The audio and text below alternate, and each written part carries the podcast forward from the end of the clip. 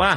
Bem-vindos ao podcast Planejamento Financeiro. Eu sou o Carlos Santos. E eu sou Leandro Paiva. E hoje nós vamos continuar com as nossas séries de entrevistas de profissionais que usam planejamento financeiro para melhorar suas vidas, para ter mais equilíbrio financeiro, para ter mais consciência financeira, para tomar melhores decisões. E hoje o Leandro é quem convidou uma, uma cliente aqui. Conta, conta pra gente, Leandro. Hoje a gente está recebendo a Ilana Werneck, ela é neurologista, já está formada há algum tempo e vai contar pra gente aí a saga de como que é um médico, né? Como que um médico acaba lidando com o dinheiro normalmente e como que ela está lidando com o dinheiro atualmente também. Bem-vinda, Ilana. Obrigada, Leandro. Bom dia. Bom dia, Caco. É, eu queria agradecer, em primeiro lugar, esse convite, essa experiência nova, né, de participar de um podcast. Estou muito feliz de poder compartilhar a minha experiência com vocês.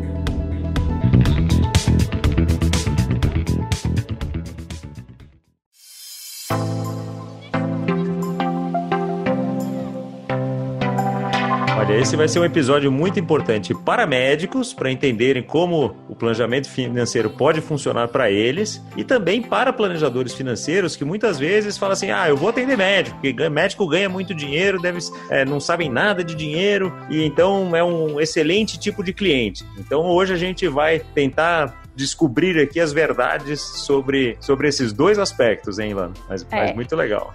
Isso aí que você tá falando é... combina muito comigo, viu, Caco? a gente não entende muito sobre finanças, né? O que acontece, assim, que eu percebo, né? A minha geração, a gente não teve isso, né? Na escola, educação financeira. Eu vejo que algumas escolas atualmente já estão até colocando nos currículos, né? Eu tenho duas crianças, então já faz parte do currículo de algumas escolas essa questão do planejamento financeiro. Nós não tivemos, infelizmente. É, a gente aprendeu foi em casa mesmo, quem teve um pouco mais de interesse, né? E consciência para isso, né? Na faculdade também a gente não tem isso, né? Não se fala de planejamento financeiro na faculdade, não se fala de um planejamento de carreira na faculdade. A gente aprende medicina na faculdade, na residência, é, nas pós-graduações que a gente faz, é tudo voltado para a ciência, né? Para atender o paciente, para é, fazer um plantão, isso a gente aprende. Agora, como lidar com essa parte de finanças, é, como planejar uma carreira, tanto do ponto de vista de carreira propriamente dita, como financeiro, se a gente não tem. E, e, o médico, na grande maioria das vezes, o médico é um ser que nos preocupa com isso. A gente se preocupa em fazer o dinheiro, em ganhar o dinheiro, mas a gente não se preocupa em administrar o dinheiro. A gente, a gente sempre fala muito de saúde física e saúde financeira, e as duas são muito importantes e muito ligadas, né? E muito ligadas. É, eu tive já conversando com o Leandro, inclusive, sobre isso, né? Quando a gente aprende está na faculdade, a gente aprende a, os âmbitos da saúde, né? A saúde física, a saúde mental, a saúde emocional. Eu, eu incluí isso agora, a saúde financeira, porque se ela não vai bem, as outras bagunçam. Eu, como neurologista, eu atendo muitos pacientes com quadro de cefaleia, né? Dor de cabeça, insônia, depressão, ansiedade. E é muito claro para mim que muitos desses sintomas, assim, grande parte desses sintomas estão ligadas a questões de desorganização financeira. Olha que coisa interessante. E eu é, só me atentei para isso a partir do momento que eu, que eu comecei a ter olhos para isso. Não é, é legal? Isso, é. é. despertou a consciência, né? Despertou Sim. a consciência, exatamente. A minha, a minha consciência pessoal e a visão do meu paciente, né? Um olhar para isso, para essa esfera na vida do meu paciente. Dando um passo para trás, formar em medicina é bastante trabalhoso, né? Todo mundo tem essa impressão que médico ganha muito e tal, mas para chegar nisso é um caminho bem, bem árduo, né? Demora muito tempo. Começa por é. entrar na faculdade, que já é difícil, né? o vestibular já é difícil. O vestibular, o Enem, nas faculdades que adotam o Enem, né? Assim, é um curso que, em geral, as pessoas já entram um pouco mais tarde, né? Por ser muito concorrido, acabam gastando alguns anos aí, né, para conseguir entrar na faculdade. É um curso longo e é um curso de período integral. Então, a graduação são seis anos de período integral. Então, isso, isso não possibilita, por exemplo, trabalhar durante o curso, com algumas raras exceções, né? É, então, em geral, não, não se, a gente não tem essa possibilidade de já trabalhar durante o curso. Então, são seis anos de graduação. Depois, ainda tem a especialização, né? A residência médica. Então, são pelo menos mais dois anos, pelo menos. Se você quiser fazer uma especialidade básica, uma cirurgia geral, uma clínica clínica médica, uma pediatria. Hoje em dia, o mercado está cada vez mais especializado. Então, é difícil parar por aí, né? Então, todo mundo está buscando uma especialização para se diferenciar no mercado de trabalho. Então, pelo menos aí mais dois anos. Vocês estão fazendo as contas? Já foram dez. Já, já chegamos em dez anos. Chegamos em dez anos. Se você quiser seguir uma carreira acadêmica, engrenar num mestrado, num... aí não tem fim, né? Mas enfim, para você começar a ganhar um dinheiro, é no mínimo seis anos, que é a graduação, né? Então, assim, além de ser árduo, de ser trabalhoso, é demorado. Aí a, a, o que todo mundo depois argumenta, ah, mas depois que começa a ganhar dinheiro, ganha muito. É, ganha-se bem, não posso negar. Mas trabalha-se muito também. É difícil o médico que trabalha a carga horária usual de 44 horas semanais. Eu, mesmo... sinceramente, desconheço. É, e mesmo na residência, quando você falou, né? Depois que você se forma, tá na residência, aí residência já dá para fazer plantão, né? Você já tem, já é médico, né? Já tem CRM, já dá pra fazer plantão, já dá para ganhar algum dinheirinho. Só que você tá trabalhando um monte, né? É, estudando e, e então, que tempo que você tem para cuidar do dinheiro que você Exatamente. tá ganhando, né? Olha, a carga horária do residente, a carga horária oficial pelo MEC são 60 horas semanais. E o residente tem uma bolsa, em geral, né? Quando a residência ela é pelo MEC, pelo Ministério da Educação, que é uma bolsa quase simbólica, né? Vamos dizer assim, para as despesas básicas mesmo. Então é muito difícil é, um residente que não dá plantão fora da residência pensar nessa questão de planejamento financeiro, ou seja, teria que pensar muito, né, para não fazer bobagem. Mas é quase que para os gastos básicos. Então, se ele for trabalhar fora, você coloca aí algo que vai já exceder 60 horas semanais. Então, é muito difícil. A gente não tem, não tem tempo e outra coisa, não tem disposição, né? Porque você já pensou depois de 90 horas semanais de jornada de trabalho, você vai ter cabeça para pensar nisso? É, e, e, tem um tem um cuidado que tem que se tomar também no começo, né, principalmente. Eu tenho uma cliente que retrata exatamente isso aí. Depois que você passa pela residência, você passou muito, sua jornada foi muito longa, foi muito cansativa. De repente você começa a ganhar bem. Aí entra uma frase que essa minha cliente fala muito, a gente já falou que ela tem que cortar da vida dela, que é o eu mereço. Eu mereço. Eu, eu, mereço uma viagem, eu mereço um carro, eu mereço isso, eu mereço aquilo, eu mereço aquilo. E ela tem hoje uh, três anos, três ou quatro anos depois da residência, e ela só tem dívida. Ela tá enfiada em dívida porque nesse eu mereço, eu mereço, eu mereço, ela acabou entrando em dívidas e a gente tá trabalhando para ela sair das dívidas. Mas você acaba tendo um. Uh, uh, muitas vezes se deslumbrando com a entrada de dinheiro e querendo se presentear pelo esforço que você teve e que é legítimo, né? Você Merece mesmo, né? Vamos, vamos combinar merece que merece mesmo, mesmo né? É, merece mesmo. Só que se você se pagar de uma forma organizada, né? Principalmente no começo, quando você está é, é, tá mudando de um patamar, saindo de uma bolsa simbólica para um, um, salário interessante, é muito fácil você se perder nesse começo. E quando muito você se perde no começo, você continua se perdendo no meio, continua né? Continua se perdendo, continua. É, agora sim, fazendo um salto da residência para hoje, Leandro, é, porque me passou um filme da minha trajetória quando você começou a dar esse exemplo. O, o eu mereço, para mim hoje, é eu mereço guardar, sabe? Assim, eu mereço lá na frente ter uma renda, eu mereço, uma, eu mereço saber que eu tenho uma tranquilidade. Se eu quiser tirar 15 dias de férias no final do ano, eu não vou ter que me descabelar por isso, sabe? Eu comecei a ter essa visão. E hoje, para mim, isso é muito claro. O meu eu mereço é conseguir chegar no final do mês e cumprir meu objetivo de colocar nos meus investimentos lá a minha meta, sabe? Esse é o meu eu mereço. É, isso, isso é um ponto interessante que eu lembro que você já comentou comigo. A Ilana, no no, primeiro ano, né, Ilana? Nosso primeiro ano de trabalho foi um ano bem complicado, assim. A gente evoluiu muito, muito pouco, é. né? A gente Quase começou um ano a falar. perdido, né, Leandro? Não digo que foi um, um ano perdido. perdido. Eu acho que não foi perdido, porque eu acho que você vinha de um, né? Você vinha de um, de uma inércia, de, um, de uma maneira que você trabalhava e cada um tem seu tempo. Demorou-se um tempo, quase um ano, para você começar a entender realmente a importância disso para sua vida, né? E a partir do é. momento que, que você entendeu que a ficha caiu, parece que mudou da água pro vinho, tanto que. É,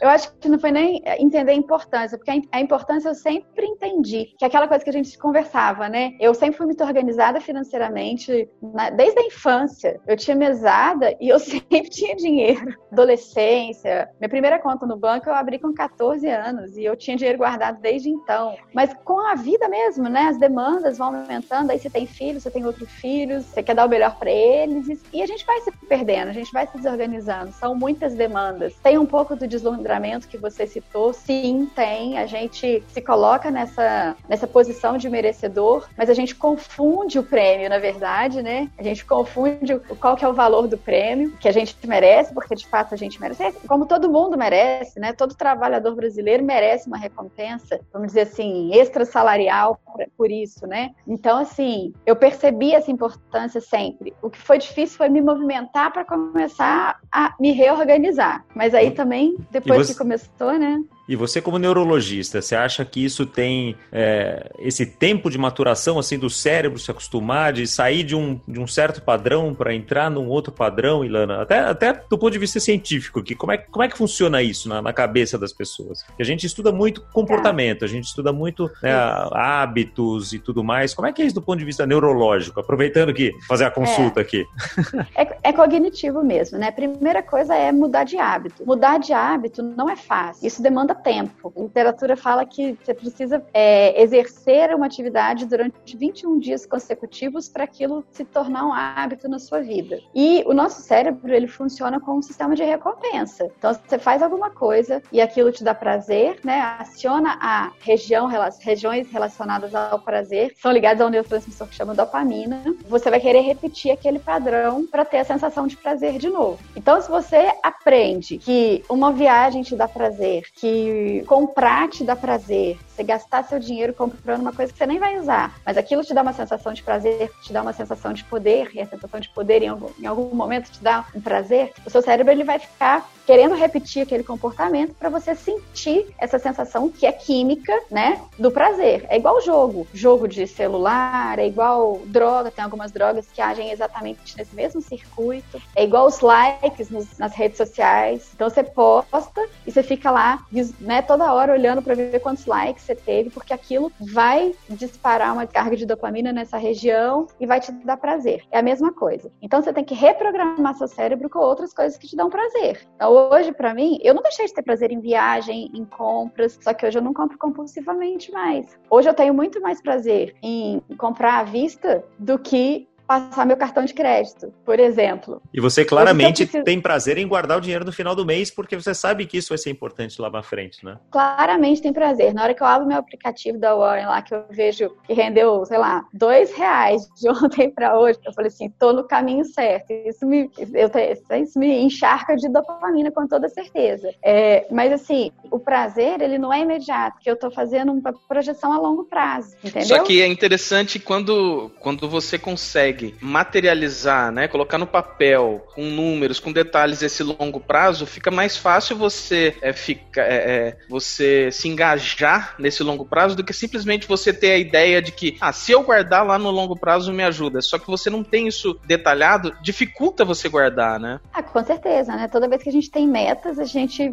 trabalha mais arduamente para alcançá-las, né? Então, quando você começa, coloca a meta e o prazo, você vai se esforçar para isso, né? Eu tenho uma meta, minha meta é ir para Disney. Vamos supor, tô te dando um exemplo. Minha meta é ir para Disney. Eu posso ter uma meta de ir para Disney no final do ano ou ter uma meta de ir para Disney daqui cinco anos. Meu grau de esforço vai ser diferente, mas eu tenho uma meta. Então, assim, é, eu venho trabalhando comigo, assim, é meta e prazo, meta e prazo. É, mas sem me matar também. Eu tô fazendo isso é... sem sofrimento, entendeu? Essa é a questão que eu ia, que eu ia fazer. Para você, é, você, quando a gente começou a, a, a trabalhar junto, você estava numa situação que você tinha uma dívida. Hoje, uhum. você já quitou essa dívida e já está guardando dinheiro. Teve uma mudança de estilo de vida, de padrão de vida para você fazer isso? Você teve que deixar de fazer as coisas? Não. Leandro, eu tive que me organizar. Porque o que, que aconteceu? Eu deixei o supérfluo. Então eu comecei a priorizar as coisas na minha vida, né? Então assim,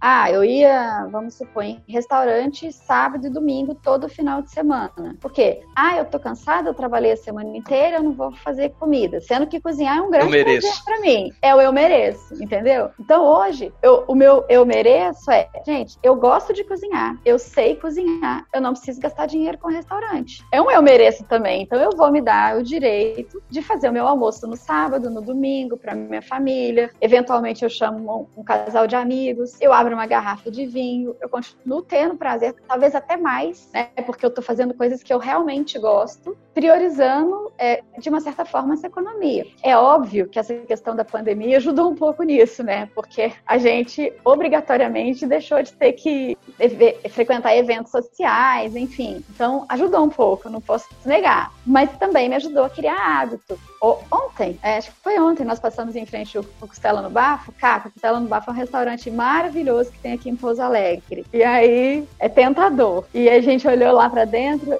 o meu marido falou assim, nossa, que saudade de vir tomar um chopp aqui no Costela. E a gente estava fazendo a conta de qual foi a última vez que nós fomos lá. E, assim, com toda certeza tem mais de seis meses. E a minha vida tá muito bem, obrigada. Eu não tô mais infeliz, pelo contrário, eu tô mais feliz, eu tô mais segura, eu tô mais tranquila, eu tô dormindo melhor, eu tô praticando mais atividade física, eu voltei pra música, que é uma atividade que, que me dá muito prazer, então eu mudei o foco, entendeu? É, eu tenho isso... certeza que eu só consegui fazer tudo isso depois que eu consegui organizar minha vida financeira. É porque é interessante, porque você, tendo a consciência, você consegue estabelecer prioridades de uma forma muito diferente, né? E é isso Justamente. que vai dando um equilíbrio, vai dando, vai dando uma, uma, uma tranquilidade daí, que é o que você buscava e é. que conseguiu, né? Que bacana. Justamente. E eu falava assim, eu nunca conseguia fazer nada que eu queria, porque eu sempre estava assim, ah, mas eu não tenho dinheiro. Ah, mas eu não tenho dinheiro. Ah, mas eu não tenho dinheiro. Sabe assim? Mas eu estava sempre gastando. Hoje em dia, eu parei de gastar. Eu consigo fazer tudo que eu quero. Eu consigo comprar as coisas que eu realmente quero. Falei pro Leandro, eu comprei um piano que eu queria comprar assim há mil anos e eu tô, não, mas eu não tenho dinheiro. Ah, não tem dinheiro, não tem dinheiro. Oi, é só você se organizar, né? Acabei de comprar um piano, tô tocando meu pianinho lá todo dia, feliz da vida. Sabe que tá? você me lembra, você me lembra o, o Guilherme Berman, que é o, o, nosso coordenador dos planejadores aqui na GFI. Ele conta essa história, na verdade tá no, no episódio 21 do, do, do nosso podcast aqui, que a gente entrevistou, e ele fala isso, ele falou, as pessoas acham que vão fazer, é, muitas vezes não querem fazer planejamento financeiro, porque fala assim, ah, você vai me fazer parar de gastar, eu não quero, não quero fazer planejamento, você vai me, me cortar os meus prazeres. Fala, pelo contrário, eu vou fazer você gastar mais, né? Só que você vai gastar melhor, porque você vai gastar nas coisas que são realmente importantes para você. Então, e só que você vai deixar de gastar nas coisas que você nem sabe que você está gastando, mas que já não tem mais importância. Talvez já tenham sido importantes no passado e hoje não são mais, né? Então Sim. as coisas vão mudando. E aí a gente perpetua no hábito, né? Exatamente, perpetua no hábito, né? E vai lá no, no, do que a gente já está acostumado, meu, né? Uhum. Com meu marido, assim, quando a gente começou a fazer o planejamento, lá naquele ano que, que não andou muito, e ele falava assim: ah, nosso problema, problema é o cartão de crédito, o problema é o cartão de crédito. Um dia eu falei para ele assim: olha, o cartão de crédito não faz nada sozinho. Se você não for lá e, e não acionar ele, não usar ele, ele não vai fazer nada sozinho. Então o problema não é o cartão de crédito, o problema é a gente que tá usando errado. Ele não tem perninha para sair da gaveta, né? Não tem, ele não vai fazer, ele não entra na internet, ele não faz nada sozinho. O problema não é ele, não culpa o cartão. O problema é a gente que não tá sabendo usar. É, o cartão de crédito é interessante que muita gente, quando a gente pergunta, né, quais são os seus gastos? Eu gasto isso de aluguel, isso de condomínio, isso de cartão de crédito. Não, cartão de crédito não é um gasto, né? É. Com que, com que você comprou alguma coisa? Isso é o gasto. Não é o gasto, é. não é o, cartão, né? Exato. Muita gente o cartão confunde. é o meio, né? É, é um meio. meio. É. E é um meio, é um meio muito capcioso, porque na verdade você está gastando um dinheiro que você não tem. O cartão de crédito ele é isso, ele é um dinheiro que você não tem tem, né? Você tá é, contando como você... com o que pode vir. Você não sabe se vai vir. E como você não vê, né, é, saindo aquele dinheiro, você fica confortável com aquele gasto, né? Mas é. quando você até aprende a, fatura, a usar né? ele bem, é, até chegar a fatura. Aí depois dá um desconforto danado na hora que ela chega.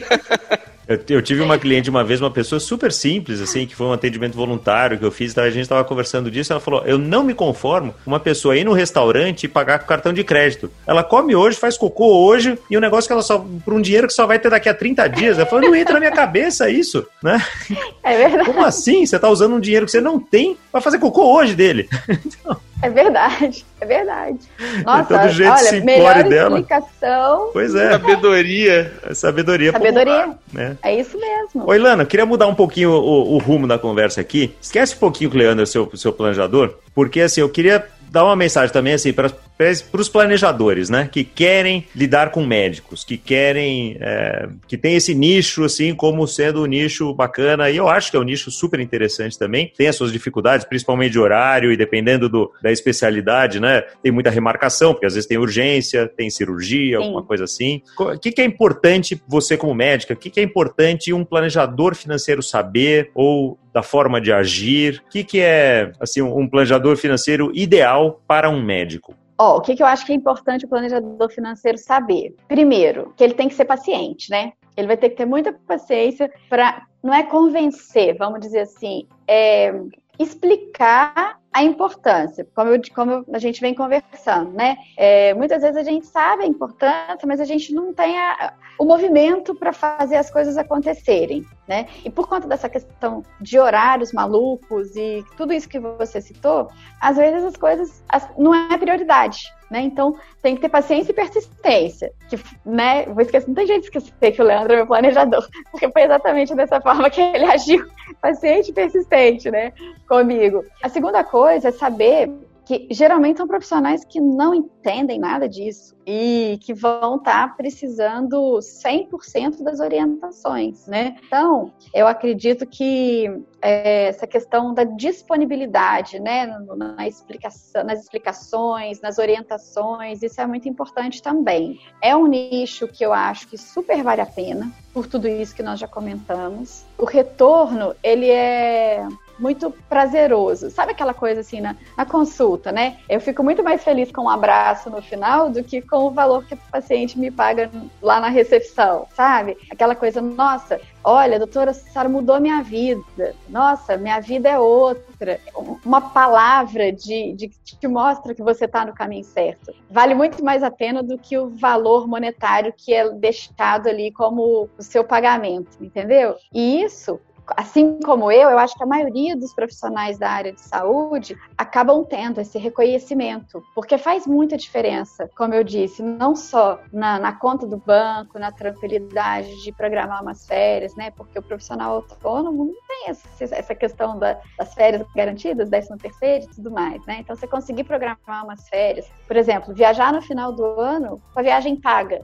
E outra coisa, que a gente também tem altas ambições sabe? Eu acho que a grande maioria dos médicos, até pela questão do deslumbramento que o Leandro citou, é, acaba se acostumando com uma vida muito boa, né? Então a gente tem ambições maiores também. E talvez isso seja difícil de trabalhar, porque embora a gente ganhe bem, como a gente né, tem citado desde o começo, não é mais como a medicina de antigamente, que se podia construir um grande patrimônio, ter aquela vida muito tranquila. Isso não é mais uma realidade hoje em dia. Né? Mas a grande maioria das pessoas entra na faculdade de medicina com essa ideia, forma com essa ideia e tem esse objetivo de vida. E só vai entender que não é assim depois de muitos anos, acaba às vezes até se frustrando por isso. É porque Principalmente a medicina... quando não tem uma organização, né?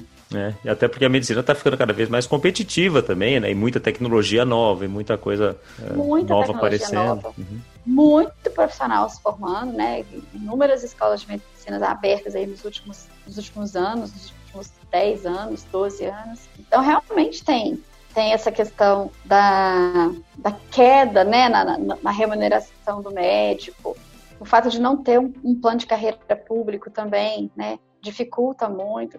Então, uma ideia assim, eu vim para Pouso Alegre há seis anos atrás. O mesmo salário que eu recebia, eu recebo até hoje do SUS. Nada mudou, né? Então, tudo vai mudando, existe uma inflação que está aí, mas para a gente não, está tudo congelado há anos, anos, mais de 10 anos. Né? Então, quer ganhar assim, mais, tem que trabalhar mais, né? Quer ganhar mais, tem que trabalhar mais. E aí, as 60 horas semanais não existem. É, isso é lenda. 44, então, eu desconheço alguém. Eu também, dos médicos todos que eu conheci, é, até porque normalmente tem uma paixão por trás e que, enfim, muito estudo, congresso, né? E tem é. todos esses, esses gastos a mais, que são investimentos na carreira, né? Que tem que ser contabilizados na, é. no planejamento Justo. também, né? Congresso, é. curso, outras especializações. Uhum. É, eu acho que a gente acostuma com o, com o ritmo, sabe? Uhum com porque já sempre foi louco, né? Sempre foi muito, sempre foi exagerado. E aí quando você, eu quando tipo assim, chego em casa 5 horas da tarde, eu falo, nossa, o que eu tô fazendo aqui? Parece que sabe? Até estranho. Será tem algo errado. Uma, uma culpa?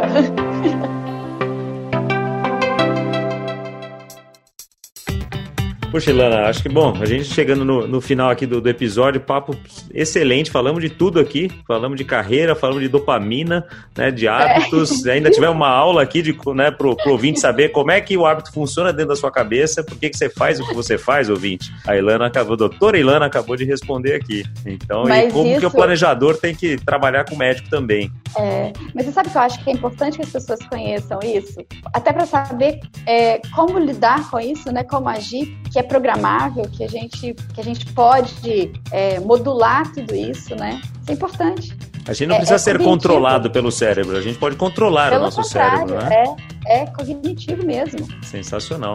Ilane, a gente sempre encerra aqui pedindo para o nosso entrevistado dar uma dica de livro, de série, de filme. O que, que você acha que é importante aqui para o nosso ouvinte? Qual é uma boa dica aí para o nosso ouvinte? Bom, eu vou dar uma dica, então, costurando a nossa conversa aí, que a gente falou da, da programação mental, dos hábitos, né? Muito interessante. É um livro de Charles Duhigg que chama O Poder do Hábito. Super vale a pena, recomendo demais. Ah, esse aqui é obrigatório para os planejadores financeiros, inclusive, né? Porque Não é? entender como funciona a cabeça, ensinar o, cliente como, como pensar, por que, que ele faz, como, como modular esses hábitos aqui. É fantástico esse livro. Exatamente. Acho que vale muito a pena para todo mundo. Você tem ele aí? Tem, opa, tá ali na, tá ali na estante. é imperdível, né? Esse a gente tem que ter de cabeceira. Os três passos, né? Do gatilho, da ação e da recompensa. Fantástico. Ah, então você já tá sabendo tudo que eu falei aqui da dopamina. Não, é, é sempre bom relembrar e é sempre bom ouvir de um especialista. Ah, maravilha. Ilana, obrigado pela sua disponibilidade aí para contar um pouco da história para os nossos ouvintes aqui. Eu acho que foi bem bacana, vai inspirar muita gente. E as portas estão abertas quando você quiser voltar aqui para contar mais história também. Obrigada, eu que agradeço mais uma vez o convite. E a gente, quando a gente se inspira em algumas pessoas, a gente passa a querer inspirar outras pessoas também, né? E é bom quando a gente pode fazer isso e eu espero ter podido contribuir aí com o trabalho maravilhoso que vocês fazem e ajudar outras pessoas nesse caminho da busca pela plenitude, pela felicidade, que é complexa, mas ela é maravilhosa. Muito bom. Bom, e fica aqui o nosso agradecimento também a você, representando todos os profissionais de saúde que nesses tempos aqui de Covid têm feito um trabalho também espetacular, têm feito um trabalho de uma doação maior ainda do que normalmente acontece. Então fica o nosso agradecimento aqui também em seu nome aí para todos os profissionais de saúde aí do Brasil e do mundo. Ouvintes, muito obrigado. O papo foi ótimo. Milana, fantástico. Obrigadíssimo por ter participado aqui com a gente. Se você gostou, fale pro seu amigo, indique, deixe o seu like, o seu joinha aqui, siga a gente é, e contribua pra gente aqui pra gente poder sempre trazer coisas novas para você. Na semana que vem tem mais um episódio de Planejamento Financeiro. Obrigado e até lá.